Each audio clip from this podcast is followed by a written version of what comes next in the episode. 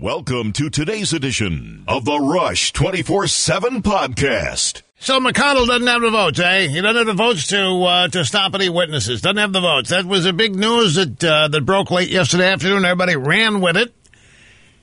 When what McConnell said, he didn't have the votes yet. And, of course, Senator McConnell is very sly, very crafty.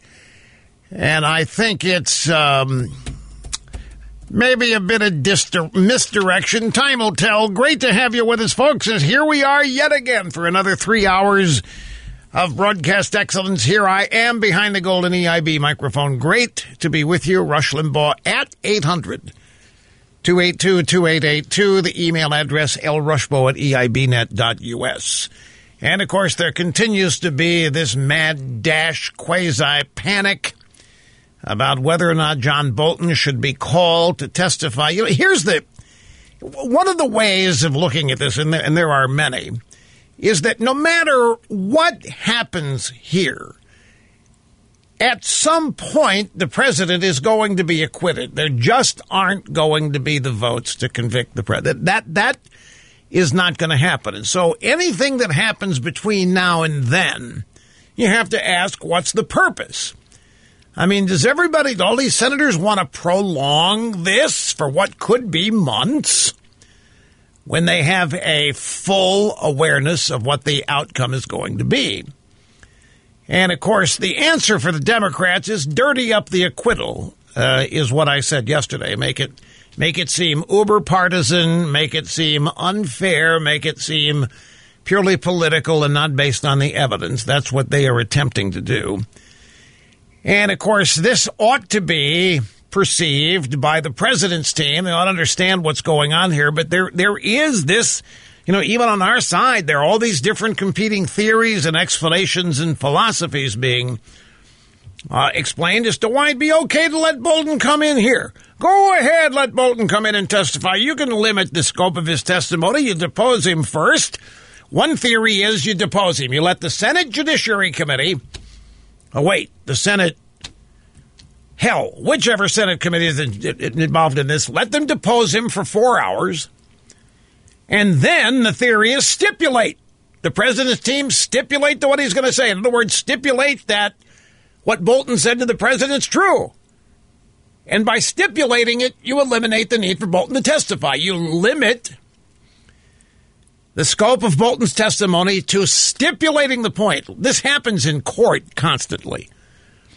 So you let Bolton's deposition take place, allow 4 hours for it, then you stipulate to it, and then there's no need to call him because you've agreed. The Democrats will raise holy hell because that's not what they want Bolton in there for. They want Bolton to start asking, they want to be able to ask him all kinds of open-ended questions about Trump's personality and Trump's habits and things that he saw. And this, of course, is the one of the primary reasons to keep him out of there, as far as I'm concerned. I as I said yesterday toward the end of the program, it's frustrating because you've got so many people here caught up in the process of this and wanting to be involved in it in either direct or ancillary ways because it's historic. It's going to be in all the history books for the rest of time. And a lot of people want to have their names attached to it, either agreeing or disagreeing with the procedures that were taken, with the legal teams and how they did it. And so it provides an opportunity for fame. It provides an opportunity for being noticed. It provides an opportunity for job offers down the road from other, like law firms or legal concerns and so forth. There's a lot of people with a lot of interest in this that couldn't care less what the outcome is. Now, as for me, I mean, this is no more complicated today than it was when it began. It's bogus and needs to be shut down and ended as quickly as possible. In fact, we've got the most incredible soundbite here. I got to find it. I was early on. It's from Danang Dick. Yeah, grab audio soundbite number 5. This is Richard Blumenthal. He is that senator from Connecticut who lied about the fact that he served with honor and valor in Vietnam when he was never there. And, of course, the guy gets elected to the Senate from Connecticut. And that never does fall back on him. But the guy lied through his teeth about something as crucial as military service, heroic, valorous military, was all made up, and yet there he is as a credible Democrat in the U.S. Senate because people in Connecticut elected him.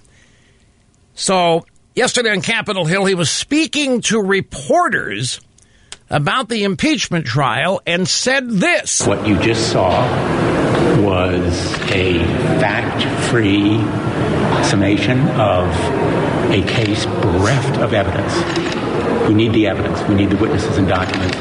The guy just admitted that everything they've seen heretofore presented by the House managers had no evidence in it. He just admitted it. What you just saw was a fact-free summation of a case bereft of evidence. So what the hell is it doing there then? A fact-free summation of a case bereft of evidence. We need the evidence. We need the witnesses. We need the documents. Maybe there aren't any. Maybe there aren't any witnesses. Maybe there aren't any documents. If the House of Representatives and their managers didn't find any, if they just presented a case bereft of evidence, why go on? See, this is what frustrates people like you and me about Washington. This is a slam dunk. The guy's admitted there's no evidence yet that's been presented in however long this thing is going on or has gone. So you and I, filled with common sense, well, why is it happening? Why doesn't some adult stand up and shut it down? What possible? Can you imagine any trial where the prosecution finishes and one of the prosecution lawyers stands up? Well, a supportive member of the jury stands up. You know what? So far, we haven't heard any evidence. The defense needs to put on some evidence here. The defense needs to go out and find some evidence for us. This is absolutely insane. And then I balance that. I mean, that's exactly as I think it's happened. They don't have any evidence. The House managers, zilch, zero, nada. There hasn't been an impeachable offense Trump committed that anybody can identify. There wasn't any collusion between Trump and Russia. The Kavanaugh stuff was a bunch of lies and made up. There isn't anything in the past 3 years in terms of any allegation or charge that Democrats and the media have made that have any facts. There's nothing to them. There is not a shred, and so that's why we need to continue. This is as bogus as a... You remember this, there was something that was given birth during the Clarence Thomas, Anita Hill fiasco. And Anita Hill comes forward and makes her charge that Clarence Thomas abused her, put a pubic hair in a Coke can or some such thing. There was no evidence. He said, she said. There was never any evidence. And what was the Democrat response? Nature of the evidence is not what's important here, the seriousness of the charge. Well, what does the charge matter if there isn't any evidence? Tom Foley was Speaker of the House for the Democrats back in 1990 when some idiot professor at Columbia published a book claiming that George H.W. Bush flew to Paris in an HR-71, the Blackbird spy plane, to meet with the Iranians to arrange the deal that they would keep the hostages until Reagan was elected and let them go. There was no evidence, never any evidence. Bush wasn't there. Foley said, the seriousness of the charge mandates that we conduct an investigation. So here's Don Angdick admitting that he's just watched a summation that is fact-free. He has watched the House managers essentially do a fact-free summation of a case bereft of evidence. We need the evidence, therefore we need the defense to stipulate to calling more witnesses because we on the prosecution side haven't found anything. And I wonder why more people on our side are not reacting as I am, or as you probably are, to this revelation, but we all know why. It's a historical process taking place, Mr. Limbaugh, and it's very, very important that we batten down all the hatches and cross all the T's and dot all the I's and make sure that at the end of this, no doubt the president is innocent. There's no doubt that this was bogus. They call as many witnesses. Democrats don't run the Senate, and why they think they don't have the majority, why they get to run this place is another gigantic frustrating thing. Somebody tell me where I'm wrong. Maybe I'm not seeing this. Maybe I'm not understanding what Don Engdick is saying. Play Don Engdick again. Audio soundbite number 532. Maybe I'm misunderstanding this. What you just saw was a fact-free summation of a case bereft of evidence. We need the evidence. We need the witnesses and documents. Yeah, I heard it right. The prosecution hasn't come up with the evidence because there isn't any. The prosecution hasn't come up with the documents because there aren't any. It'd be precisely because Schiff and his Schiffless crew have failed. Somehow it's up to the president's lawyers to say, okay, you want more witnesses? Call witnesses. You want more documents? Here's some more documents. Let's go back one soundbite previous. Chuck U. Schumer this morning on Capitol Hill still begging for four turncoat Republicans. I remain hopeful that four Republican senators will join us in supporting witnesses and documents in this trial. It's an uphill fight, as I've always said. But the public is on our side, and truth, above all, is on our side. The public is not on your side. You know, I saw there's a poll, 75% of the American people want witnesses. You know how bogus that is? There isn't an American citizen who thinks a trial doesn't need witnesses. This is it's a set-up question. You go out to John Q. Public.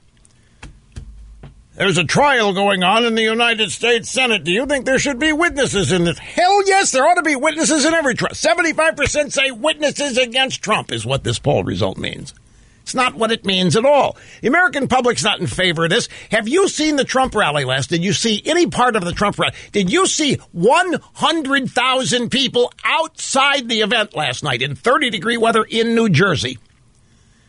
Joe Biden cannot fill a Starbucks. Joe Biden can't fill a coffee shop. It is astounding. Even though they knew they could not get in, they waited outside. They wanted to be seen. They wanted the cameras to catch them so that their show of support could be documented. Meanwhile, in the Senate trial of Donald Trump, half of the spectator seats were empty during this massively so historically important event. Half the seats were empty when the House managers, the Democrats, presented their case. I'll tell you, the contrast here of swamp Washington and the rest of the world, even New Jersey, is jarring. Now, there was a special election in Texas yesterday. I purposely didn't talk about this. You know why I purposely didn't talk about it? Because I'm a powerful and influential member of the media.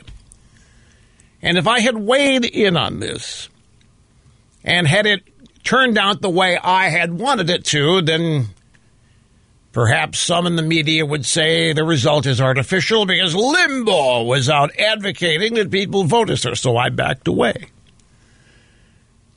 I didn't talk about this special election at all, except maybe some weeks ago just to mention that it was coming up, because I knew what was going to happen. The conventional wisdom was, and you can see the headline on Drudge for the past week, first bellwether election 2020. Is Trump finished or not? First bellwether election. Will Democrats take Texas? Will Democrats convert Texas to blue state? Blah, blah, blah. It was all over the place.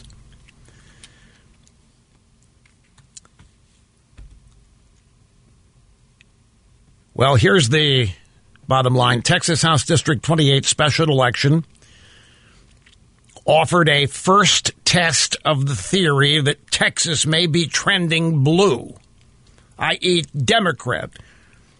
In the age of Trump, a suburban district west of Houston offered Democrats an opportunity to grab a seat and the narrative just days before the 2020 election. HD 28's a red district in a county, Fort Bend, Texas, that has been trending blue. Hillary Clinton won it over Trump in 2016. The Republican incumbent John Zerwas won HD 28 plus 9 in 2018. He decided not to seek another term. That left the seat open. The Democrats pulled no punches to try to take it.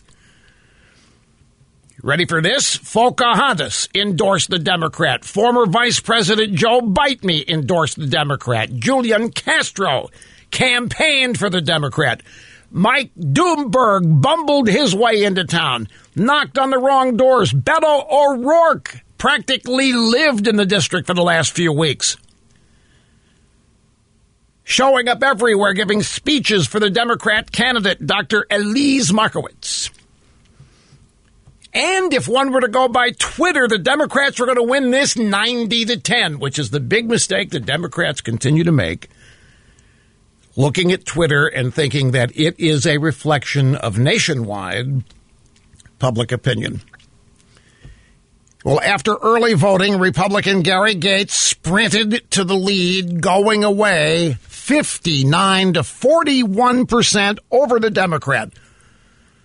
That lead, early voting, was strong. It held up as the count wore on. He finished the night winning 58 to 42. It was a landslide blowout. 30,000 votes were cast. You may say, well, Rush, that's not 30,000. That's not it. That's a new record for a Texas House special election by about 9,000 votes. And by the way, both parties knew the stakes. The Democrats were convinced. The media was convinced Trump was going down. This seat was going to go blue. The Democrats were going to take it. Democrat groups packed money, poured in by the hundreds of thousands. Gates overcame an enormous Democrat effort to steal a seat. They were going to take this seat. That was going to be the beginning of turning Texas blue, but they got blown out 59-42 landslide, 58-42. So you know what the impeachment fight's really all about? The Democrats do not want voters meddling in the 2020 election. They don't. They do not want you having anything to say about the election. They think the election will be rigged if you vote. Only if they prevent voting, well, if they take Trump off the ballot, that's the only way the election can be fair. Because otherwise, you will meddle. You will meddle in the election. You'll re-elect Trump. And that cannot be permitted. So 58 to 42% blowout with a record number of votes cast in Texas in a special House election. I can't emphasize enough how much the media and the Democrat Party thought this race was going to go the other way. They thought they had a dry, dull Republican candidate, very excitable, exciting young Democrat female candidate. It was made to order. Country hates Trump. Trump is just despised, and the American people, it's right there, 90-10 on Twitter, hate Trump. They want him gone. They thought it was just a matter of conducting the election for all kinds of money, the biggest guns of the Democrat Party going in, endorsing, giving speeches. 58 to 42% blowout. And Trump's own numbers are surging against 2020 Democrats during this entire impeachment fiasco. That and much more coming right after this break. Hi, welcome back. It's great to have you with us, my friends. It's Rush Limbaugh, the EIB network, where I utilize talent on loan from God at all times. I'm unable not to. Phone number is 800-282-2882. Since the impeachment and Ukraine stuff got going here in October,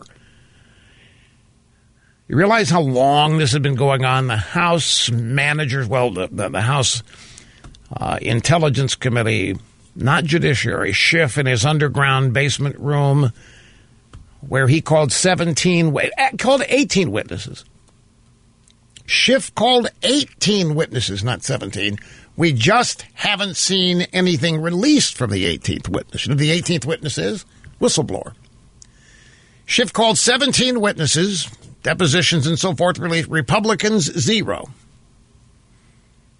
Zero witnesses in Schiff's underground skiff where he was conducting these depositions and interviews and orchestrating public testimony based on what these people said during their depositions. Not one Republican witness was called. So Schiff presents his case all the way since October, and now the Senate said, well, we just saw a summation here bereft of evidence. We don't have, nothing fact-based in this presentation. We need witnesses. Well, Schiff had all the witnesses, and they don't have any facts. It's been going on since October. In an ABC News Washington Post poll, Trump is surged by double digits in head-to-head matchups against his competitors, against the four most likely winners of the 2020 Democrat presidential primary. In October, Trump was down 56-39 against Plugs. As of now, the gap is closed 13 points. Trump is down 4 points to Plugs, 50-46. That's within the margin of error in this poll. Against Crazy Bernie, Trump was down 14 points in October. That gap is closed by 12 to just a 2-point lead for Crazy Bernie. The point that you might, well, Rush, these guys are still beating. Yeah, but that doesn't matter, folks, because who's, like I said to a caller yesterday, you're not going to remember, you can't remember the polling data on this very day, January 29th, 2016. You can't tell me what it was. Doesn't matter what it was then. What matters here is in the midst of impeachment. Since October, in polling data conducted by the drive-by media, Trump is wiping out the leads that these four Democrat potential nominees had over him. He is gaining ground during the impeachment, not losing ground. It is backfiring on them. It will continue to. Elizabeth Warren was ahead of Trump by 15 points. Since impeachment began, she has lost every bit of that lead. Trump has wiped out her 15-point margin over him. They're now tied at 48. Even Mayor Pete Buttigieg. Back in October, Mayor Pete led Trump by 11, 52-11, 52-41.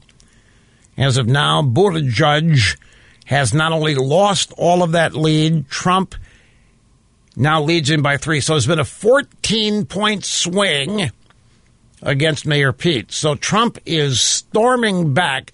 The support for the president in these drive-by polls is just screeching. I mean, it is ramping up fast while this impeachment is taking place. So yesterday, toward the end of the day, last night around 6 p.m., somehow the news leaked that Mitch McConnell said that he does not have the votes, as of now, to prevent witnesses. It was right there on the Drudge Report, and every drive-by news outlet ran with it. But in truth, nothing had changed. All that the turtle had said was he didn't have the votes yet. The potential of prospective Jeff Flakes. They all want to decide at the last minute to garner maximum attention is for these Republicans, and they know the attention is on them. And they know everybody's going to be watching. Everybody's going to be paying extra careful attention. They're going to milk it for all they can. We put together a montage of the drive-by media breathlessly anticipating the possibility that McConnell has lost control of the Senate. Breaking news, Senator Mitch McConnell telling Republicans he doesn't have the votes to stop witnesses from testifying. He does not have the votes right now to block witnesses. He does not have the votes to block witnesses. There are not 4 Republican votes. He does not have the votes to block the calling of witnesses. McConnell told his GOP colleagues that they do not have the votes. Mitch McConnell saying he doesn't have the votes. He doesn't have the votes. Confirmed he does not have the votes. He does not have the votes to block impeachment witnesses. They don't have the votes. They are so excited. McConnell doesn't have the votes. And that means that four Republicans are turning tail, turning turncoat on Trump. And it's all because of the Bolton leak. Well, since Bolton said what he said reputedly. By the way, you know where Bolton is? At this very moment, you know where Bolton is? I need to double check this. I got a note that Bolton is in Qatar. Qatar, for those of you who Qatar. What's Bolton doing in Qatar? I mean, why isn't he standing by, nearby the Capitol, ready to respond to the demand, the request that he show up and give a deposition? Well, I'm joking. I mean, that won't happen for days, if it happens at all. But still, he's in Qatar, which I don't know. I find it somewhat interesting. Folks, I know McConnell a little bit. I talk to him frequently, but studied him enough, and I think that he's one of these consummate Senate guys. Consummate, some people. He's a consummate Senate guy. He knows it backwards and forwards. He loves it. And he is expert at keeping his herd together. And I don't think that he does. I don't think he's lost this vote yet. I think saying this is designed to create exactly what's happened. A bunch of Democrats jumping out early, a bunch of media people thinking the issue's been won. It's over. McConnell has lost control because they live in this alternative universe anyway. And I don't think that we're anywhere near the day where this final assessment can be made. Here's David Axelrod last night, also on CNN, about the possibility of witnesses in the impeachment trial. I think there's going to be an enormous amount of pressure on those who have not committed to voting against witnesses in the next 72 hours, and it's going to become a loyalty test for them with the president. Okay, so Drudge puts it out there that McConnell's lost the Senate. He's lost the Republican caucus. The Republican caucus has told McConnell to go pound sand. The Republicans want witnesses because the Republicans hate Trump. And the Republicans can't wait to vote to get witnesses in there so they can make Trump look bad, because this is what the media and the Democrats desperately hope will happen. But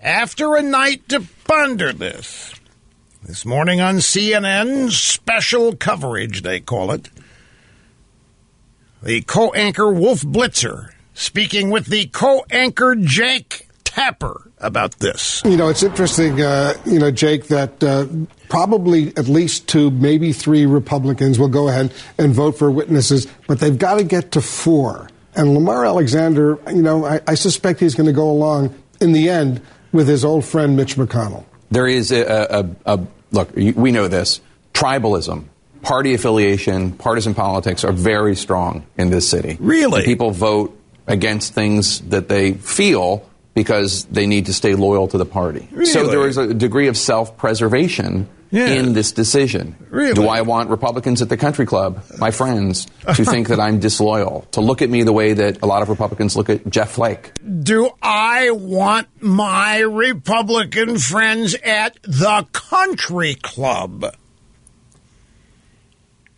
to think I'm disloyal, to look at me the way that a lot of Republicans look at Jeff Flake? It's not that just the way that a lot of people look at Jeff Flake. It's when you look at him, you can't find him. The guy lost his Senate seat. He wasn't going to win his primary to be reelected. Yeah, I made this big deal, big moral stand, anti-Trump. Where is he? You can look at Jeff Flake all day. You can't find him. Your best bet of finding Jeff Flake is to find Chris Coons and find out where the Democrats are hiding out. The Democrats aren't members of clubs. Bottom line, these two guys very, very aware that this may be very premature. And at the end of the day, McConnell holds the cards for a whole bunch of legitimate political reasons. There's one thing else that these guys are not considering. You have seen the story, perhaps, that Dianne Feinstein is leaning toward acquittal. It was a story in the Los Angeles Times. And they reported that because Dianne Feinstein said, you know what, this is Oh, Hamney's so close to the election. I think maybe just the election's the way they handle it. And they glommed on that, said she may be voting for acquittal. So she had to issue a statement. No. I have been misunderstood. I am not thinking about voting for acquittal, but I'll bet you damn well she is. But she's not alone. Well, all of these so-called phantom Jeff Flake Republicans, how about the fact that there are three potential Democrats who will vote against witnesses and who will join the vote to acquit? Kyrsten Sinema in Arizona, Joe Manchin in West Virginia, and there's one other. There are three Democrats that may not vote for witnesses. There are three. There's a bunch of these senators in there that want this over. They just discovered that there's no evidence that's been presented. There aren't any facts.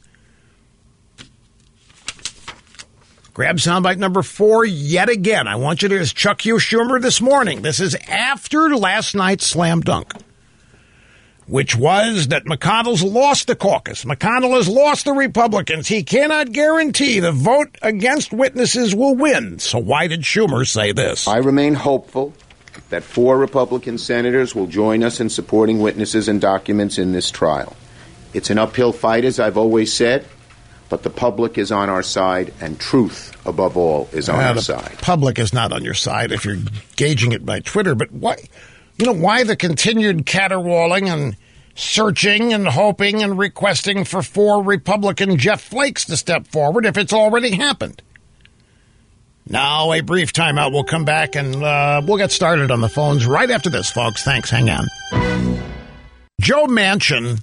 By the way, the other Democrat that might be voting to acquit and for no witnesses is Doug Jones of Alabama. There's going to be Kyrsten Sinema, Arizona, Manchin of West Virginia, Doug Jones. Manchin's out there saying, you know what, I think it might be interesting to hear from Hunter Biden. Not John Bolton. I think it'd be great to hear from Hunter Biden. More on that, by the way. That ABC story that I went back and revisited yesterday from May 2019 that I thought was the first step in the media and the Democrats deciding to take Biden out. The timing of that report has taken on additional significance. I want to pass on. I don't want to get ahead of myself here. With Manchin signaling that Hunter Biden might be fascinating to talk to, not saying that John Bolton would be. I mean, I don't know these guys. I'm not in their heads. But that's the kind of thing you float if you're a Democrat. Yeah, I want to talk to Hunter Biden. That's who I really want to hear from. Democrats do not want Hunter Biden called as a witness. They don't want him calling a witness and claiming the fifth. They don't want plugs called. They don't want to go there. They've tried to stonewall it already. They said there's no reason to call the Bidens. The Bidens have got nothing to do. The Bidens are everything to do with this. The Bidens are exactly why all this is happening. They should have been legitimately investigated because they were legitimately engaged in corruption. Well, I say not legit. They were illegitimately engaged in it, but they were in it, and it needs to be uncovered and exposed. Now, Pierre Delicto, in a private lunch with fellow Senate Republicans on Monday, reportedly made a strong pitch for calling additional witnesses, this according to Politico. According to Pierre Delicto, the claims in Bolton's book have made it increasingly likely that his fellow Republicans will call Bolton to testify. Now, despite his public optimism about winning the witness argument, the Politico says these 3 moderate senators' appeals seem to be going nowhere. So, again, these are more stories contradicting the thing that hit last night, claiming that McConnell has lost control. McConnell can't guarantee he's got the votes to defeat witnesses. Yet everywhere you look, here's the next headline from thehill.com. Republicans signal renewed confidence they'll avoid witness fight. Republicans emerge from a closed-door caucus lunch they had at Pierre Delicto attended and expressed renewed confidence they would win the vote on more witnesses. John Barrasso, Wyoming, even told reporters that Republican senators had heard enough. Time to go to final judgment. So there's a setup somewhere that is happening here. Let me get a phone call in as promised. It's Denver and Samantha. Great to have you, Samantha. Thank you for waiting. Hi. Hi, Rush. Such a pleasure to speak with you. Yeah, great to have you here, too. My question is, I know that you and others have made the argument that getting through this trial as quickly as possible is beneficial. We don't want to drag it out any more than the Democrats have dragged it out. You know, it could be potentially damaging to, you know, voter turnout and whatnot. But my question is... No, that's not, I don't think, that's not why. But go, I don't want to stop you. Go ahead. I'll explain later. Sorry, that's kind of a separate thought. But my question is, we have this unique opportunity that Democrats have pretty much pushed themselves into to put people on the stand under oath and really start exposing the corruption that's there. Do you feel that, you know, that's enough of a benefit to, you know, really kind of dig into this trial and use it for that purpose? Well, you know, I thought I had an additional minute. I misjudged the clock here, so I'm going to have to answer you after we conclude the call. It's possible, and I know the Democrats don't want that, which is what makes it intriguing to you. The same potential opportunity exists in the next phase of this, which is questions. The senators get to ask questions of both the House managers and the president's lawyers. And that is maybe a way to treat Schiff as a witness, even though you don't call him as a witness. But let me expand on this when I have a little bit more time. Samantha, thank you very much. It's a great point, and I'll address it when we get back. Look, very quickly, this is the impeachment trial of Donald Trump. That's, no matter what happens at it, that's what it is. It needs to end with the acquittal ASAP. The purpose of this is not to investigate Democrats. Nobody's watching this anyway. Greetings, my friends. Welcome back. Great to have you. This, the one and only EIB Network. I am Rush Limbaugh, your guiding light through times of trouble, confusion, tumult, chaos, lying, distortions, attempts to dispirit and depress you. I'm here, and including during the good times as well. Guiding the way. 800-282-2882. If you want to be on the program, the email address is rushbow@eibnet.us. Okay, during the break here at the top of the hour, one of the things that I picked up on, and this is a good point. I want to go back to our previous call. Previous caller said, look, Rush, I know that you want this over, you want the acquittal to be done with it, but wouldn't witnesses be a golden opportunity to bring in all of these corrupt Democrats, plugs Biden and his kid Hunter, and just blow them up and just let everybody know what's going on? I don't think that would happen. But here's, even if it did, I'm not in favor of this prolonging itself, because we know what the end of this is. The end of this is an acquittal. To my mind, there is no reason to prolong this. The purpose, this is the impeachment trial of Donald Trump. This is not Senate hearings into the corruption of Hunter Biden and Joe Biden. And to try to turn it into that, I just think I think it's stay focused on what this is, get the acquittal, and then, if you're hell-bent, do Senate hearings on Biden. Nothing's stopping the Republicans. They run it. Do Senate hearings on Hunter Biden. Senate hearings on the corruption in Ukraine. Perfectly within their purview to do it. The longer this goes on, the continuing opportunity the media and the Democrats have to dirty up the acquittal. They know there's going to be an acquittal. There isn't any other outcome here that is remotely possible. I mean, you got up to maybe 0.1% of 1%. But it would take far more than is known. Now, as we've had indicated, even the Democrats realize no evidence has been presented yet. Donang Dick Blumenthal, Connecticut. No evidence. We just sat through a presentation bereft of facts and evidence. So here's the thing. They want Bolton, and they want a whole bunch of other people. They want witnesses that the House didn't call, by definition. Now, do the United States senators really want to permit a precedent to be set for future impeachments where the Senate will call witnesses that a House team of managers does not present and does not call and does not work with themselves? That to me is something that somebody like Mitch McConnell, who loves and adores the Senate, he's not going to sit there and permit this. This is not at all what is into. The House doesn't get a do-over when they don't have a case. The House doesn't get to show up and present a fact-free case with no evidence, then demand the Senate go out and call additional witnesses that the House didn't call. Sorry, folks, no way. I can't support that. I don't care what the end result of it would be. And what happens if Hunter Biden comes in and takes the Fifth Amendment, pleads the Fifth? You don't hear from him anyway. All you get to do is presume he's guilty. But the whole point of exposing the corruption, him and his dad, I mean, I understand the desire to see that. Don't misunderstand. But we know what the end result is going to be. And as far as I'm concerned, the objective is to get there. The president is going to be acquitted. There isn't an impeachable offense that has been presented. There is no evidence of an impeachable offense that has been presented.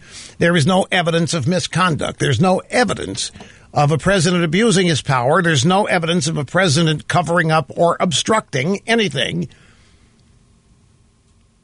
There's no evidence even that Ukraine didn't get its aid when it did. There's nothing here. And so allowing this thing to go on and on and on for the purposes of dirtying up the acquittal. I mean, were we in favor of the Kavanaugh hearings continuing so we could dirty up Balsey Ford? We wanted that over with. We knew what was happening there. It was a trick. It was aimed at sullying and dirtying up Kavanaugh so that his time on the Supreme Court would be subject to disrespect and disrepute. What they were really trying to do was get Trump to withdraw the nomination. Why should we allow this thing to go on interminably when what this is meddling in the 2020 election? This is how I see it. But this whole notion that somehow the Senate must allow witnesses that have not been part of the case up to now, that somehow the Senate must allow the admittance of documents that have not been part of the case up till now? That just doesn't fly. There's no way it should. And I realize that the Senate trial is not the same as a courtroom trial by definition, but still, the nature of precedence is such that we're already way out of bounds on what an impeachment trial is supposed to be. Now, what's coming next? Senator questions for the legal teams. Now, the way this works, kind of like the way I used to do it during the Rush to Excellence tour, I would take questions from the audience. Sometimes. I didn't do it all the time because you never know they're going to be any good. What you do is you ask the audience, what I did, ask the audience, submit their questions in writing. We'd give them cards as they filed into the 10 to 15,000 seat arena. They would fill out the questions on the cards and would pass them to people who then, while I was doing the show, would go through the cards and try to pick some of the best questions. And at the end, they'd bring the cards to me on stage. I'd go through them, and that's how I would choose to answer questions. And it's a losing proposition if you do it by handing a microphone to the audience and they start asking. You lose control of it. You never know what people are going to say. Well, the same thing's possible here in the Senate. So the same thing happens. The senators that are going to ask questions of both legal teams. They get to ask questions of Schiff and the House managers, and they get to ask questions of the president's lawyers. But they submit them in writing. Those questions then go to the Chief Justice, John Roberts. And the Chief Justice determines the questions that are asked. So if Republican senators want to pretend that Schiff is a witness, if they would, you know, they can ask him questions as though he were a witness. But it's going to be up to the Chief Justice to permit that question or those questions. But more importantly, there is no follow-up. And each answer has a scheduled maximum time limit of 5 minutes. So whoever is answering the question cannot go off on a filibuster. The Chief Justice can shut it down after 5 minutes. And whatever the answer is, that's it. There is no follow-up. Nobody gets a follow-up. So it probably isn't going to be loaded with fireworks like everybody thinks. But there are 16 hours allotted for this. 8 hours for Democrats to ask questions of the president's warriors, and 8 hours for the Republicans or anybody to ask questions of the Democrat House managers. Now, that's 16 hours. That's 2 8-hour days. So theoretically, this is Wednesday could be over by Friday. Technically, if you get to the end of this week and have the vote on witness, it could be over. I still think this is going to be over this weekend because of the Hawkeye. But I could be wrong about that because Crazy Bernie is surging in Iowa, and Crazy Bernie may not want anybody to be able to get out of there and go campaign in Iowa. There's also talk that this yin-yang guy, the guy who thinks we need to move people to higher ground now because of climate change, that he knows he's toast, and he's thinking about throwing his yangers, his supporters with Crazy Bernie. Now, the Democrat Party is panicking over the Crazy Bernie surge. Supposedly, the powers that be, Democrat National Committee, supposed people who run the party, do not want Crazy Bernie getting a nomination. They're going to do anything they can to stop him. Plugs is coming. Did you hear what Plugs said? Plug said, yeah, I'd love to have Michelle Obama as my vice presidential running. Michelle Obama's not going to be anybody's second fiddle, Plugs. He'd love to have Michelle Obama as his vice presidential running mate. But let me share with you some headlines here. Lawyer says Parnas cannot attend Senate trial due to ankle bracelet. So who cares? Who cares if Lev Parnas can attend the trial or not? Chuck Schumer says there will be no bargaining in exchange for Hunter Biden testimony. Who is Chuck Schumer to say what the Senate's going to do? Chuck Schumer does not run the Senate. Mitch McConnell. Chuck Schumer says no bargaining in exchange for Hunter Biden testimony. Chuck Schumer rejects proposal to subpoena Bolton manuscript for impeachment trial. Chuck Schumer has rejected a proposal by Republican senators to subpoena the manuscript of Bolton, insisting that Bolton has to appear in person. The manuscript isn't enough. Meanwhile, Adam Pencilneck Schiff was on PMSNBC yesterday, and he said, well, no wonder Bolton didn't want to come testify. He's got this book out there. We didn't know that. Would have loved for Bolton to come testify during our impeachment investigation, but he refused, adding that it's pretty clear now why he wouldn't testify. He had a book that was being vetted. Wait a minute. Bolton refused? I thought Bolton wanted to testify. Somebody help me out here. I thought the narrative was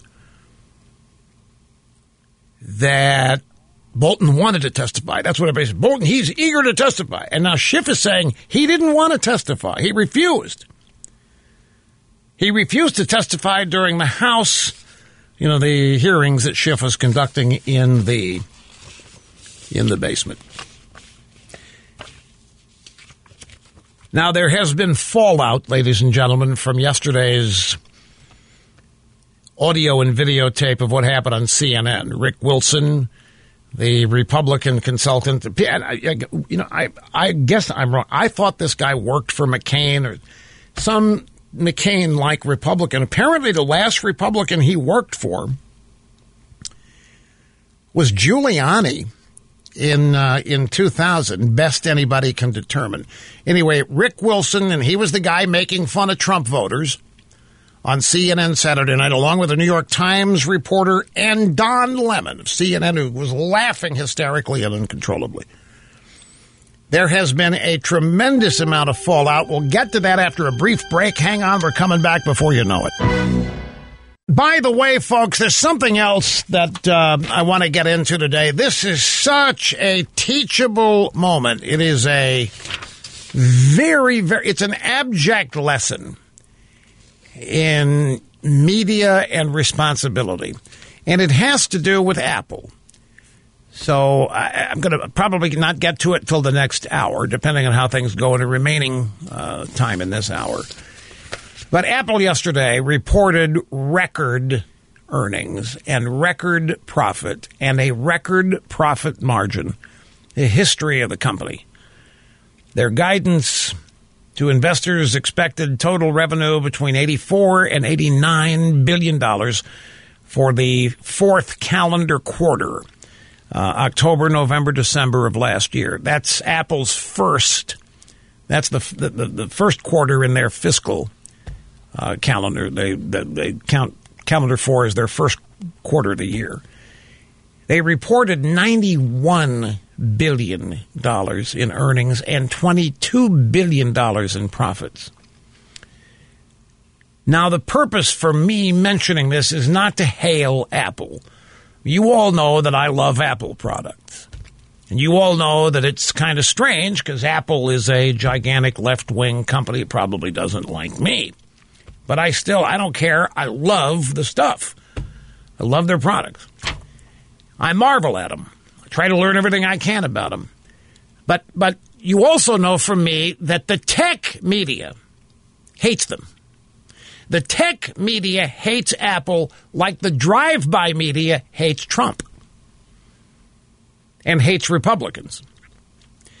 In addition to the tech media hating Apple, there are, of course, Wall Street investment and analyst places like, well, take your pick. I mean, there's Goldman Sachs. There's take your pick of any of these people that go out and advise investors where to put their money.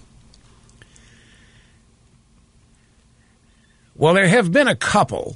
There's actually more than a couple. There's 3 or 4 of these different places that literally hate Apple, who have been predicting doom and gloom for Apple for 5 years, have been urging people to take their money out of Apple, have been urging people, don't put your money in Apple. It has been the epitome of irresponsibility. It has been the equivalent of these people personally hating Apple for whatever reason and trying to damage Apple by getting investors to take their money out or not put it in. It's been the epitome of irresponsibility. We're talking about people's money. These are the so-called advisors, the analysts, the experts telling unsuspecting investors where to put their money, where not to put it. And the story is what happened yesterday after these earnings came out, after the earnings were reported. It is an abject lesson in what ought to be happening right now throughout the drive-by media, from the New York Times to the Washington Post to CNN to MSNBC, and to virtually every media outlet who has been lying, spreading lies, originating lies, creating lies, perpetuating known lies from false sources, literally making things up. For the past 3 to 4 years, there has yet to be a price paid by any of these people for getting it so wrong and for embarrassing their publications, their papers, their networks. They have not been punished. They have been heralded. They continue to work in this irresponsible way. They continue to spread lies. They continue to make stories up. They continue to quote anonymous sources that probably don't even exist. So I will close the loop on this story now that I've got your whistle wetted for it. I promise before the program ends today. As I mentioned, there has been a lot of fallout to the CNN segment on Saturday night where Rick Wilson and Don Lemon and some other guy from the New York Times were literally making fun of, mocking, and laughing Trump voters as a bunch of hayseed hicks who are incapable. Yeah, they think they're so smart. They got their geometry, they got their maths. We're the ones. We're the smart ones. It's you elites. You don't know what you talking about. You elites. You're the real scum out there. And Don Lemon was laughing so hysterically. He's now so. I was laughing at the joke. I wasn't laughing at the characterization of Pete. Don, admit it. You were laughing at the characterization of Trump voters because that's what got you off, Don. That's what you loved. Ivanka Trump tweeted the following: "You constantly make fun of half the country, and then you complain the country's divided. The arrogance, the mocking accents, the smug ridicule of this nation's real elites is disgusting." Meaning the Rick Wilsons and all of these other, the never-Trumpers and all the other people who engage. They're supposedly the compassionate one. Isn't it amazing? These are the people who tell us that Trump is unqualified because he's got bad manners. Because he talks in ways that are unacceptable. And these people go out and actually say far more insulting, mocking things than Trump does. It really is stunning. They say that Trump is an offense to basic civility.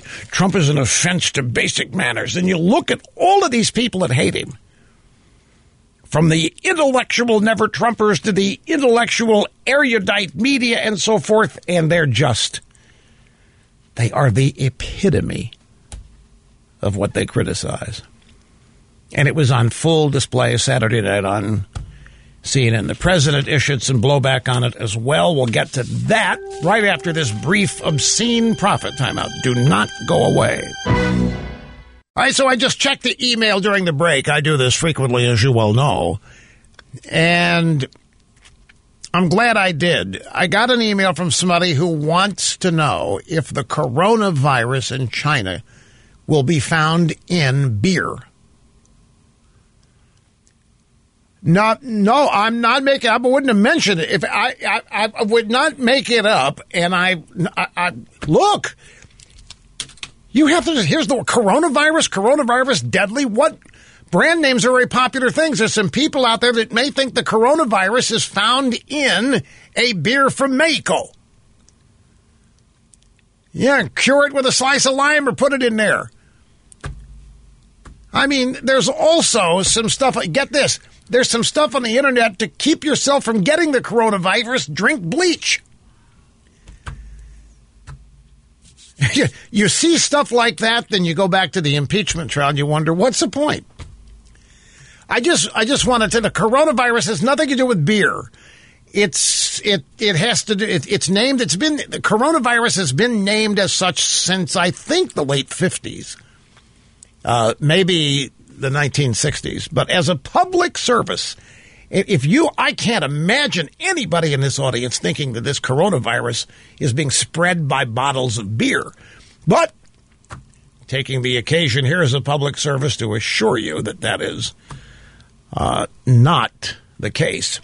Okay, so Ivanka Trump with a very clever tweet. You consistently make fun of half the country, and then you complain that the country's divided. And the irony here is just too great. These people, these smarmy, holier-than-thou people who sit there and talk about their own super morality and their own sophistication, their own manners, and they sit there. Trump is an offense to our country. He is an offense to the presidency. He's an offense to the Washington culture. And yet the very people who engage in those kinds of claims and criticisms themselves descend into the very behavior they mock and criticize. For his part, Trump shredded Don Lemon, called him the dumbest man on TV. Wonder where he heard that. That's been my title for Don Lemon ever since I heard him say that the missing Malaysian airliner could have been swallowed up by a black hole. Anyway, the president was just savaging CNN and Don Lemon for putting all this on. Now, Rick Wilson, as I say, I tried. I'm confusing him with somebody. I know there's somebody out there that worked for Denny Hastert that has moved on to some other people. His name's Rick or John or something. These guys are so interchangeable that I get them confused. But this guy, Rick Wilson, that was on CNN Saturday, lives in Tallahassee. He loves dogs. He loves to go hunting out there. He hates Trump. He is pathological in his hatred for Trump. He's got a group called, what is it? What's the name of his group? It's a pack. I thought I had the name of it right here. Lincoln Project. Lincoln Project is what it is. And on the Lincoln Project website, audio soundbite number 6 here, this is an ad that Rick Wilson, this is what he does when he's not on CNN. He's running ads against Republicans. In this one, this is an ad against Martha McSally in Arizona. Martha McSally, Arizona rejected you in 2018, and you know why. You were too close to Donald Trump, and you lost badly. Now you've gone full Trump again. Man, you're a liberal hack. I'm not talking to you. You knew Arizona wanted the truth. We demanded witnesses and evidence in the trial of Donald Trump. Oh, there's a reason your poll numbers are dropping fast. Arizona has always produced mavericks, true independents. People like John McCain and Barry Goldwater, senators that served Arizona, people of courage, toughness. And you, Martha, you'll be remembered as just another Trump hack. So that's Rick Wilson, and his outfit produces that ad against a Republican. This guy's supposedly a Republican consultant, a Republican strategist. It's how he's labeled on CNN. Well, let's go back. Here is what happened on Saturday night on CNN Tonight with Don Lemon, and it is, remember Pompeo really lashed out at an NPR reporter who lied to him about the subject of an interview and lied to him about the conversation after the interview being off the record. And he told this NPR reporter that he was insulted, didn't let her back on the airplane to cover him, and said, you don't even know where Ukraine is on a map. Tell me where it is. And she could not identify Ukraine on a map. The NPR reporter thought Ukraine was in Bangladesh. So that news was treated this way on CNN, talking about how stupid Trump couldn't find Ukraine on a map. Anyway, this was a blowback to Pompeo and the way he dealt with the NPR reporter. Donald Trump couldn't find Ukraine on a map if you had the letter U and a picture of an actual physical crane next to it. This is, an administration defined by ignorance of the world. And so that's partly him playing to their base and playing to their audience, the credulous Boomer Rube demo that backs Donald Trump, that wants to think that Donald Trump's a smart one and y'all elitists are dumb. You elitists with your geography and your maps and your spelling, even though your math and your reading. Yeah, your reading, your geography, knowing other countries, sipping your latte. All those lines on the map. Only them elitists know where Ukraine is. Oh, yeah, mocking Trump voters as being totally idiotic and hayseed hick types. Now, the New York Times reporter, as this thing went on, he finally got a clue. This is not looking good for me. I shouldn't be doing this. But it was too late. And so there's been so much blowback on this that Don Lemon has had to go into CYA mode. And this is what he said last night on his show on CNN. This is personally important to me to address this, okay? Okay. Anyone. Okay. Ask anyone who knows me. I'll tell you. I don't believe in belittling people. BS. Belittling anyone for who they are, BS. What they believe, or where they're from. During an interview on Saturday night, one of my guests said something that made me laugh. And while in the moment, I found that joke humorous. And I didn't catch everything that was said. Oh. Just to make this perfectly clear, yeah, I was laughing at the joke. Oh. And not at any group of people. Oh. So we now have an out. If somebody tells a joke that's racist or bigoted, we can laugh at it. And we can say, yeah, we're not laughing at the people. We were laughing at the joke. And what? The joke is about a group of people. And I'll tell you something else. Don Lemon does belittle people. He calls Trump voters neo-Nazis. He calls them racists. He belittles people that all of CNN does. There isn't anybody on CNN that does not engage in this kind of behavior. I mean, it's what CNN has become known for. This is personally important to address this, okay? Ask anyone who knows me. Oh, that's the first giveaway. You can't speak for yourself. Who you are doesn't tell us who you are. We have to go ask people. You know, Mr. Lemon, that's not very far away from, hey, I know some black people. I can't be a racist. You go talk to them. They'll tell you I'm their friend. That goes over like a lead balloon. Anybody comes out and says to you, you ask anybody who knows me, what they're telling you is that who they are is right in front of your face, and you're not wrong.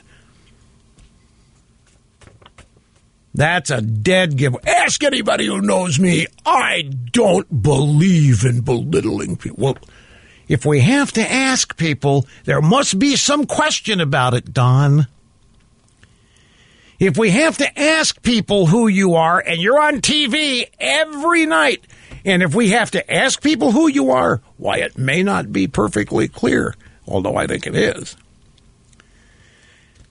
Well, the GOP was not slipping. They turned this whole thing into an ad with other Democrats trashing Trump voters. And we have the audio for it here. It's audio soundbite number 9. It runs about a minute.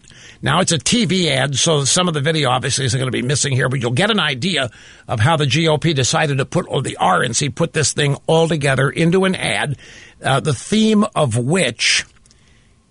This is what they really think of you.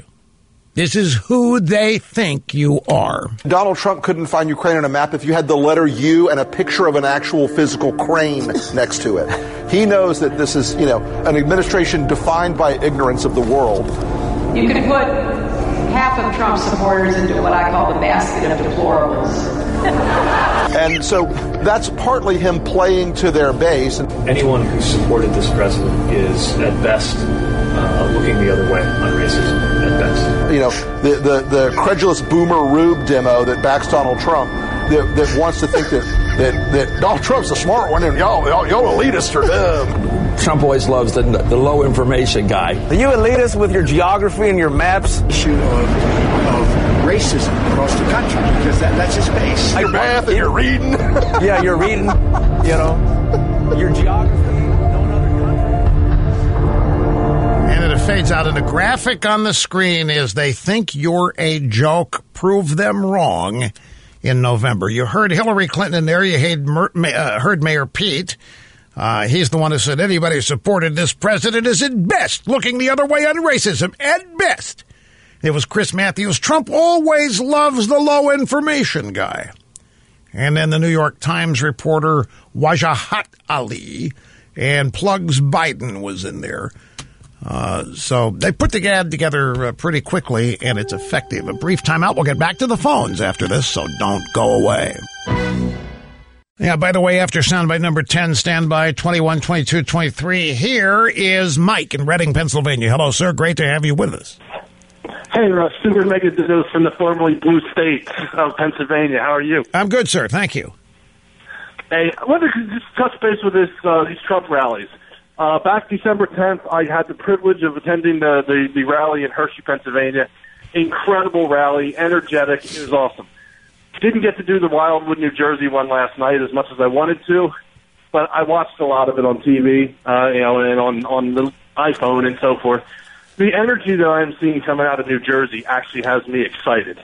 I was listening to the news report this morning said 26% of the people that attended that rally last night in Wildwood, New Jersey, were Democrats. Now, I don't know if that number is true or not, if that's accurate, but if it is, that's incredible. And just as Pennsylvania was once blue and went red. Well, let me give you the numbers out of New Jersey. These numbers, by the way, come from Brad Parscale, is the Trump campaign manager. And at every rally, they go in and thoroughly focus group. They find out who's there, ask them various questions. And here's what Parscale released last night. There were 158,632 requested tickets. 92,841 signups, meaning some people asked for two tickets. 92,000, almost 93,000 people wanted to go to this thing. Well, no, 160,000 wanted to go, 92,000 signed up.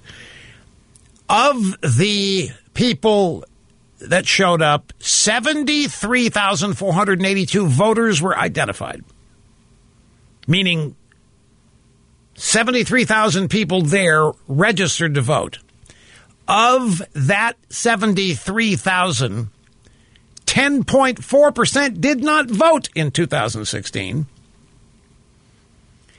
26.3% of the 158,000 requested tickets, little over one-fourth of the requested tickets were Democrats.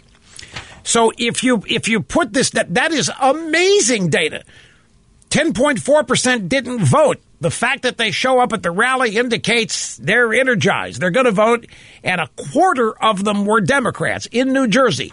Now, it's a good thing you didn't make it, because you would have probably been part of the 100,000 people lined up outside who didn't get in. Trump addressed you think it maybe can flip New Jersey and make it red. Here's what Trump said about that last night. You have to get out and vote Republican, get rid of these clowns.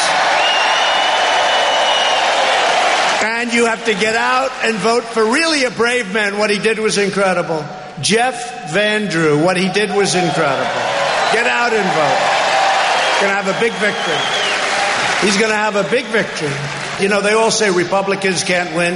Tell me why. They said, should you move this to the Meadowlands? I said, no, I want to be in South Jersey. We want to be with our friends. But we could have filled up the Meadowlands Arena 2 or 3 times. Maybe we'll do it during the summer. Should we do it during the summer?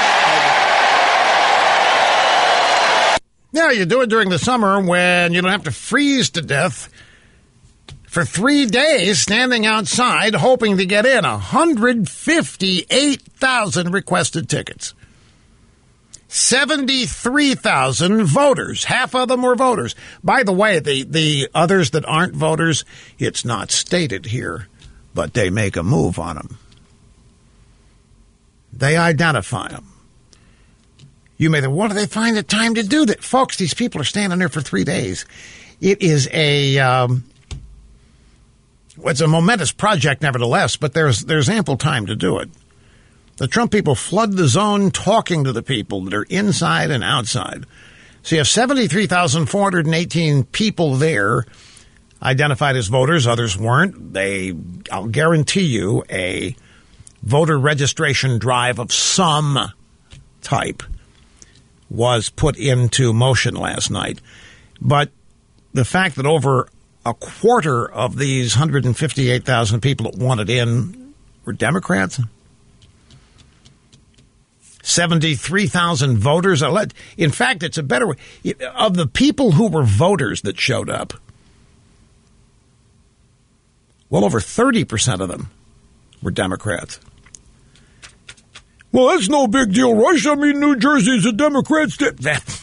How many Democrats that hate Trump do you know are going to show up and stand outside Nicole just because he comes to town?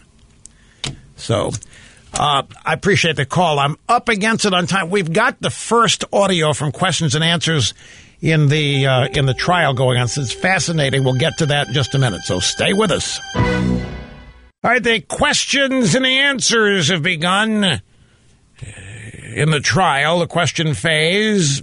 And we've got our first audio of the questions being asked by the Chief Justice, the various House managers, and then the Trump lawyers deliver the answers. We'll get into some of that, and I'll explain what happened here yesterday as I was leading up on the Apple earnings report. So hang on, be right back. Say, Cookie, I want what this House manager's saying right now in response to Hakeem Nicks. The show started right as Philbin moved in there to answer. I didn't get to hear it. Somebody asked the House managers, well, why didn't you call with it? Why didn't you fight the president on executive privilege? When you wanted witnesses in the House in the hearings, why didn't you fight it? Hakeem Jeffries stood up there. And the president didn't assert executive privilege. He simply said he can do whatever he wants. He's the president, and he issued a blanket denial of everything. And I just want to make sure that I heard what I heard. I'm going to need Philbin's answer to this to make sure that I heard what I heard. Greetings and welcome back. It's Rush Limbaugh, the EIB Network. Great to have you with us. As always, telephone number, if you want to be on the program, 800-282-2882. Okay, we have some of the Q&A. I have to share. I've had only a chance to watch this in a three-minute spurts. When we here are in the EIB obscene profit breaks. Hang on just a second, folks. It's got a... Oh, okay. New beta update. Just informed is ready to install. Get to that in a minute. Anyway, I'm kind of surprised, I guess. And maybe it's just because I'm older. I've been to the U.S., and my parents took me to the U.S. Senate, my brother, when we were 15. And I'll never forget, Barry Goldwater was on the floor. They were debating the farm bill. And this was during the days of Everett Dirksen and Barry Goldwater. And I remembered there was somebody sitting in the same row we were chewing gum, and one of the House pages came down and made the person stop and spit it out. Another person was reading a book and turning the pages. House page came, took the book away, can't make any noise, can't provide any kind of distraction whatsoever. And I just remember, now, granted, I'm 15, but even after that, even as I grew older and the Senate began to be televised and I would watch it, I had the impression that it was serious and formal, that it wasn't sophomoric. I'm watching this, and the way this question and answer thing is formatted, the senators write their questions on a card, and then the senators submit the card to the Chief Justice, and the Chief Justice then reads the question, and I feel like I'm watching something happening here in the 7th grade. So the Chief Justice reads the question, puts his glasses down, and says, we will hear first from the House managers. And the House managers decide who among them is going to answer it, and they stumble around, they assign whoever to go up there, start answering the question, and so forth. And the Chief Justice just seems to be treating these people like they're morons, like they can't follow basic instruction. We will hear first from the House manager. I don't know. Again, it's a quick observation made over not very much time. I haven't had a chance to really listen to this in context. But here is, we'll start with somebody 21, 22, 20. This is Susan Collins, who, the senators don't read the questions. They send the questions to the Chief Justice, and this is how it sounds. I send a question to the desk on behalf of myself, Senator Murkowski, and Senator Romney. This is a question for the counsel for the president. If President Trump had more than one motive for his alleged conduct, such as the pursuit of personal political advantage, rooting out corruption, and the promotion of national interests, how should the Senate consider more than one motive in its assessment of Article 1? Okay. So I guess that sounds okay. It just sounds... It sounds like everybody thinks that they're not too bright in there and they got to go very slow, make sure we don't confuse anybody. But here's the question. Susan Collins, I send a question to the desk on behalf of myself, and I am myself, and Senator Murkowski, and Senator Romney. Okay. Answer the chief reads a question. It's a question for the counsel for the president. You guys, you lawyers over there, this is for you. If President Trump had more than one motive for his alleged conduct, like suggesting that the barisma of the Bidens will be investigated, if the alleged conduct here was the pursuit of personal political advantage, like trying to get dirt on plugs, rooting out corruption in Ukraine, and the promotion of U.S. national interests, if there's three motives here, how should we senators consider more than one motive in its assessment of impeachment, article number one? So here is Patrick Philbin. And the answer, well, you tell me. Here's the answer. If there were a motive that was a public interest but also some personal interest, we think it follows even more clearly that cannot possibly be the basis for an impeachable offense. And they've even said they came up and they talked a lot about the Bidens. They talked a lot about these issues in 2016 election interference because they were saying there's not even a scintilla of any evidence of anything worth looking into there. And that's the standard that they would have to meet, showing that there's no possible public interest and the president couldn't have had any smidgen even of a public interest motive. It would be absurd to have the Senate trying to consider, well, was it 48% legitimate interest and 52% personal interest, or was it the other way? Was it 53% and 46%? You can't divide it that way. He goes on to explain how you can't impeach presidents for considering politics. Once you're into mixed motive land, it's clear that their case fails. There can't possibly be an impeachable offense at all. And think about it. All elected officials, to some extent, have in mind how their conduct, how their decisions, their policy decisions will affect the next election. There's always some personal interest in the electoral outcome of policy decisions. And there's nothing wrong with that. That's part of representative democracy. Once it is established that there is a legitimate public interest that could justify looking into something, just asking a question about something, the manager's case fails, and it fails under their own terms. Now, that is perfectly clear to me, that you can't take politics out of this, and that everybody in politics calculates how whatever their political actions are, how that's going to impact their re-election or their campaign or their polling data or their fundraising or whatever the hell's. Their job approval numbers. You can't separate the two. The House managers would like you to believe that there is some unique area where everything is perfect and nobody does anything for any personal gain whatsoever. And Trump violated it. Everything Trump does is for personal gain. And that's putting himself ahead of the office. And so these guys have nuked that. I mean, after I hear this answer, I say, that's the case. I mean, it should end the case. Shut it down. Go back, grab soundbite number 5 again. I think, this is one of these things. I led the program off with this today. Here is Donang Dick, Senator Richard Blumenthal of Connecticut, yesterday on Capitol Hill after the president's lawyers had presented their case, after the House managers had presented theirs. So both cases are in. That phase of this trial is over. Here's how Donang Dick characterized it. What you just saw was a fact-free summation of a case bereft of evidence. We need the evidence. We need the witnesses and documents. How stupid, how ignorant, how unaware is this guy?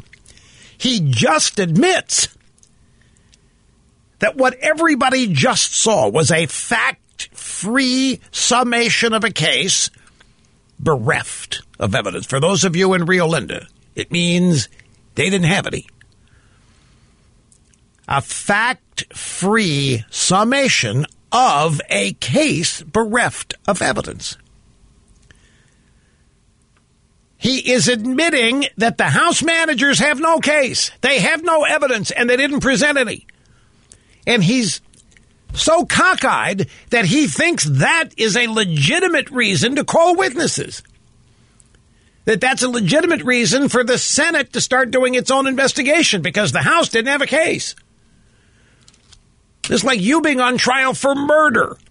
The prosecution doesn't have any evidence. They can't convict you. So they ask one of the jurors, hey, would you mind doing further investigation for us? We don't have any evidence. My closing argument, you're not going to be able to convict the guy. You got to go out and find more evidence for me. It wouldn't happen. But Donang Dick, he thinks he's being brilliant here. He thinks he's making the case for witnesses. He thinks he's making the case for documents. Yeah. Because the House didn't have any witnesses, didn't have any facts, didn't have any case. Well, as far as I'm concerned, it means shut it down. Shut it down, it means it is over. Professor Dershowitz is now suggesting that some of what the House manager has been doing is psychoanalyzing the president. And it's true, they've been trying to get at his motives, what he wanted to do, not what he did. Because what he did is not impeachable. Again, all of this is the Democrats attempting to keep you from meddling in the 2020 election. They're trying to prevent you from voting in the 2020 election. Let me grab a quick call. Blaine, Washington, Edward, great to have you, sir, on the EIB network. Hello. Yes, good afternoon, Rush. I'm kind of beating a dead horse here, but if there is no criminal evidence, is there an option of a dismissal? Well, here again, let me be very, this has been stated again. There doesn't need to be any criminal evidence.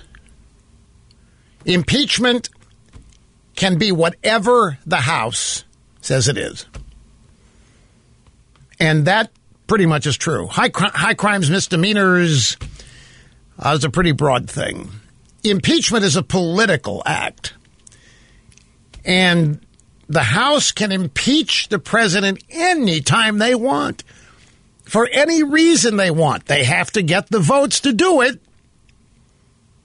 But they can impeach him for anything. It does not need to be a statutory crime committed. There hasn't been a statutory crime committed here. There hasn't been an impeachable offense found, and yet where are we? They can call it whatever they want. They can claim anything they want is impeachable. That's what's wrong with this. Among many things wrong, they have watered down this entire constitutional procedure to now be meaningless. They have converted impeachment into simply another weapon in a partisan arsenal designed to get rid of a political opponent you don't like. That's what they've turned impeachment into. That's what this has become. And once the bar has been lowered, as they have lowered it, it makes it easier to do it again and again. The idea of payback being a central part of politics, this will happen again. I'm not going to predict which party will do it or when or over what, but it'll happen again. The Democrats said they were going to impeach Trump 2 weeks before he was inaugurated. They said they were going to impeach him 2 weeks after he was inaugurated. The Mueller report, the Mueller investigation, Trump-Russia, all of this is part of this culmination here. If they could have gotten rid of Trump with the Mueller report, they would have. If they could have gotten rid of Trump at the Kavanaugh hearings, they would have. If they could have gotten rid of Trump at any time prior to this, they would have. But since every effort has failed, here we are at impeachment. And this is a total setup. Can you believe that a phone call that 20 people were on, that 20 people heard, for which a transcript has been released is why we're here? Let that sink in for a moment. Just stop and think. A phone call 20 people heard. The whistleblower who reported it did not hear it. In fact, the whistleblower got a secondhand version of it from Lieutenant Colonel Vindman. The whistleblower is a CIA operative from the John Brennan camp. He's from the Obama administration. He's a holdover. And it has been uncovered that he and others in the National Security Council have been plotting to get rid of Trump beginning 2 weeks after Trump was inaugurated. The whistleblower's first characterizations of the phone call: shocking, terrifying, frightening, so bad I couldn't wait. I had to report it. Then the transcript is released, and there's nothing shocking. There's certainly nothing terrifying. There's nothing earth-shattering. The whistleblower, the guy that got all this started, is the only person that hadn't been heard from, because to hear from the whistleblower would expose Adam Schiff's role in this entire fiasco. But a phone call 20 people heard, 20 people on the call. By the way, standard operating procedure. Presidents don't make phone calls with no witnesses. Official United States policy phone calls. One leader to another. There's always a bunch of people on the phone. Trump is being impeached in part here because Lieutenant Colonel Vindman prepared talking points, and Trump didn't use any of them. And Schiff is saying, see, this means he's out for his own personal gain. He didn't use the talking points that his professional ambassadorial staff and national security staff prepared, which means he's in it for himself. It's impeachable that Trump did not use the talk. What else did Schiff say? There's some other crazy... Chris Coons. This is the Democrat senator from Delaware that corrupted Jeff Flake during the Kavanaugh hearings. Chris Coons said hypothetically Trump could be impeached for his tweets. His hateful tweets, his racist tweets. We could impeach Trump for that. Hypothetically. Said this to Chuck Todd, NBC, who was salivating at the very idea. Greetings, my good friends. Welcome back. Rush Limbaugh would have my brain tied behind my back just to make it fair. There's some Gallup poll data out there today. Race relations and the position of minorities better under Trump than under Obama. Now, when I first saw this, I got an email. It came from one of the White House polling unit people. So I wondered if it was White House internal polling. It turns out it's not. New details from a Gallup survey on satisfaction said that race relations and the position of minorities under Trump are far higher than they were under Barack Obama. But it's not just race relations. Race relations scored the highest satisfaction advance, 14 points, from 22% at the end of the Obama administration, 36% this year. The position of blacks and other racial minorities in the nation jumped 9 points from 37% January 17th to 46% now. Now, isn't that interesting? The position of blacks, the satisfaction of African Americans in America has climbed dramatically since Trump assumed office after Obama left office. Now, I can explain this. I have explained this. Countless times. Race relations were exacerbated with Obama in the White House. It could not have been any other way. There was simply no way race. This is why I was so, when people said they're going to vote for Obama simply to get rid of racism in America to show their way, I said, you wait, it's going to be worse than it's, you're not thinking about this. Because no criticism of the president was going to be permitted, even warranted policy criticism, not permitted because it was going to be called racist. So race relations got far more friction with Obama in the White House. And we're back. Great to have you with us as always. Rush Limbaugh, your guiding light, meeting and surpassing all audience expectations every day as America's real anchorman, America's truth detector, and the doctor of democracy. All right, let me close the loop on this Apple stuff, and let me start again very, very briefly. Now, I follow Apple, love their products, as you well know. And I follow them. I have tech blogs following this stuff, staying current on consumer tech.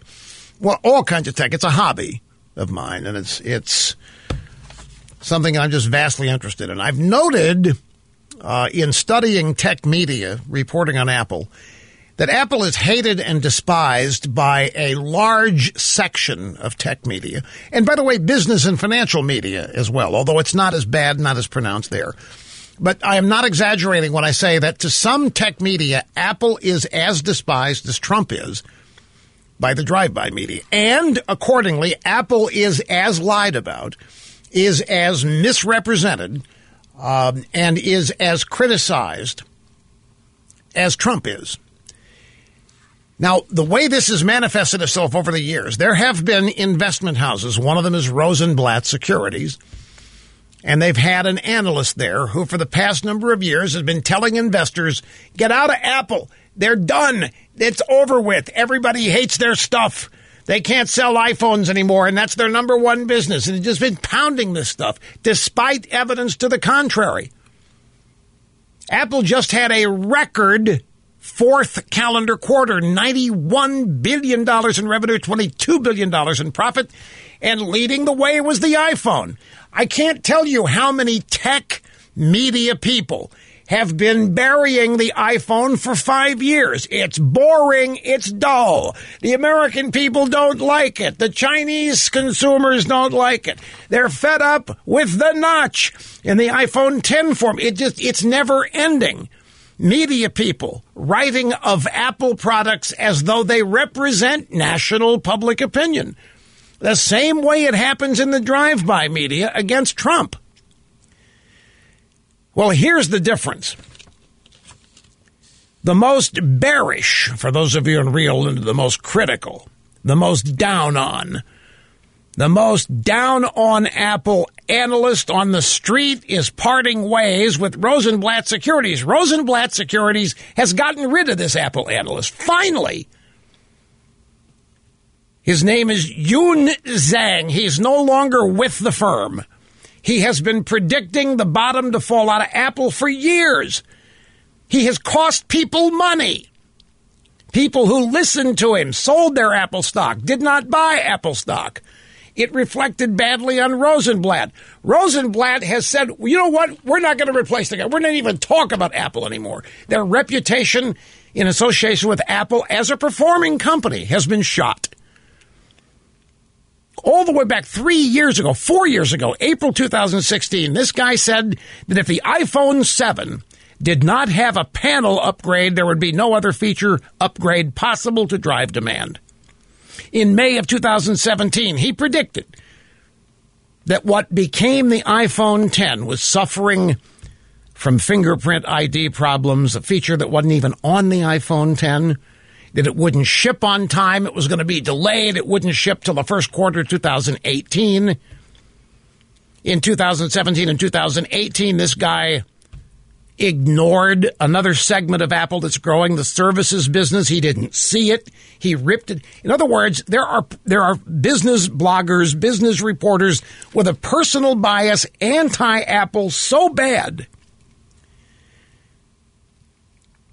that they are costing their firms money. Well, they're being gotten rid of. That's the difference in what's happening here, because these guys are actually costing investors and their firms money. And there's a bunch of them. There is a, for example, here's a headline, the thing Apple fans hate most about the iPhone. Dawn, let me ask you, you have an iPhone, and what is the thing about it that you hate the most? Answer, nothing. What do you hate about your phone? Okay, but you don't get rid of it for that. Okay. You know what the thing Apple, this guy thinks you hate most about? The notch. The notch at the top of the screen. That's the thing people hate the most. Oh, and the second thing they hate most about the iPhone is it looks the same year after year after year. That Apple is not innovating in design. So they write these stories. Apple fans hate the iPhone. Apple fans bored with the iPhone. Apple fans, yet the iPhone is selling in record numbers. Wall Street Journal is another one. They've got people, and Forbes, they've got people writing things presupposing public opinion about Apple products that are their own personal opinions, made to look like the opinions of a majority of customers. The number of these people, but it's over for Apple. Apple's seen its best days. There's nothing new at Apple in the last 5 years. Really? Apple Watch, AirPods, AirPods Pro, services. Look, this is not to defend Apple. Don't misunderstand the point. This is media. And in this media, they're costing people money. And some of these investment houses and financial institutions are finally firing these analysts who have been predicting doom and advising people to get out of Apple for years. Now, what if that happened? How is that any different than what's happening at the New York Times, CNN, MSNBC, ABC, CBS, ABC, NBC, whatever? For 4 years, we have been listening to one lie after another about Donald Trump. I guess it's because it's not costing anybody any money. I don't know how it's not costing CNN money. I mean, their viewership is plummeting. I don't know. There's got to be some relationship between advertising agencies and buyers to prop them up, because there's no reason to buy a commercial on CNN anymore. There aren't enough people watching it. My only point here is that where there is accountability for media people being blatantly wrong, lying through their teeth, expressing an anti-whatever it is bias. It's stunning to me how long some of these investment houses stuck with these people who for the last 4 or 5 years have been predicting it's over for Apple, doom and gloom, ignoring every Apple success, putting in their own words what Apple's customers think. Do you know what the Apple install base is? It's 1.5 billion devices that are currently running and logged into the Apple ecosystem, and there's stories on how people hate their iPhone, people hate their iPad, people hate their AirPods, people hate Apple, as they just keep growing and setting sales records. How does this happen? So the personal animus and the personal bias is all over and the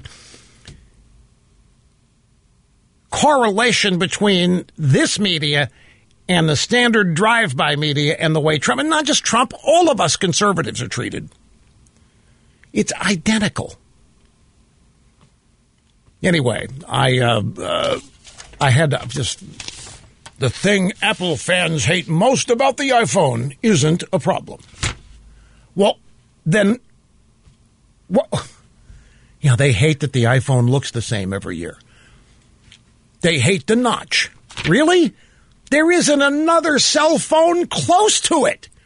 There isn't another cell. You know, Apple is soaking up almost 88% of all profit in the premium smartphone sector. 88% of all profit. And yet we get headlines, the thing Apple fans hate most. The thing Trump supporters hate most about Trump is his tweeting, his whatever. It's all bogus. But when these clowns start costing their firms money, they are packed away, fired away, sent away. But no such accountability has yet been on display in the drive-by media. Don't you think it's about time for some there, too? Okay, Jim in Youngstown, Ohio, it's great that you waited, sir. Hello. Hi, Rush. To the point. Many are saying, including yourself, that impeachment will be cheapened and will become a political weapon. I believe partisan impeachment can be stopped in its tracks by having a huge Republican win in the House in November. This would scare the crap out of any future majority House who would try to impeach a president for partisan reasons. Yeah. I can see your point. The message that a landslide defeat would send, you think, would result in them never doing it again. The thing is, let me ask you about something. And I understand the point, and with rational people, it would make sense. We're not dealing with rational people in the Democrats. What happened to them in 2016? They lost. They lost big in the Electoral College. They lost big. They got shellacked. They thought they were going to win in a landslide. Have they learned a single lesson from it? No, not one. At least they haven't learned a lesson that would make them more appealable to voters. What are they doing? They are insulting voters. They're insulting the people that didn't vote for them. They're trying to deny those people the right to vote for president again. That's what this is. When they lose elections, they do not draw lessons from it. They get mad and they get even. When they lose elections, they don't want to find out why they lost favor with voters.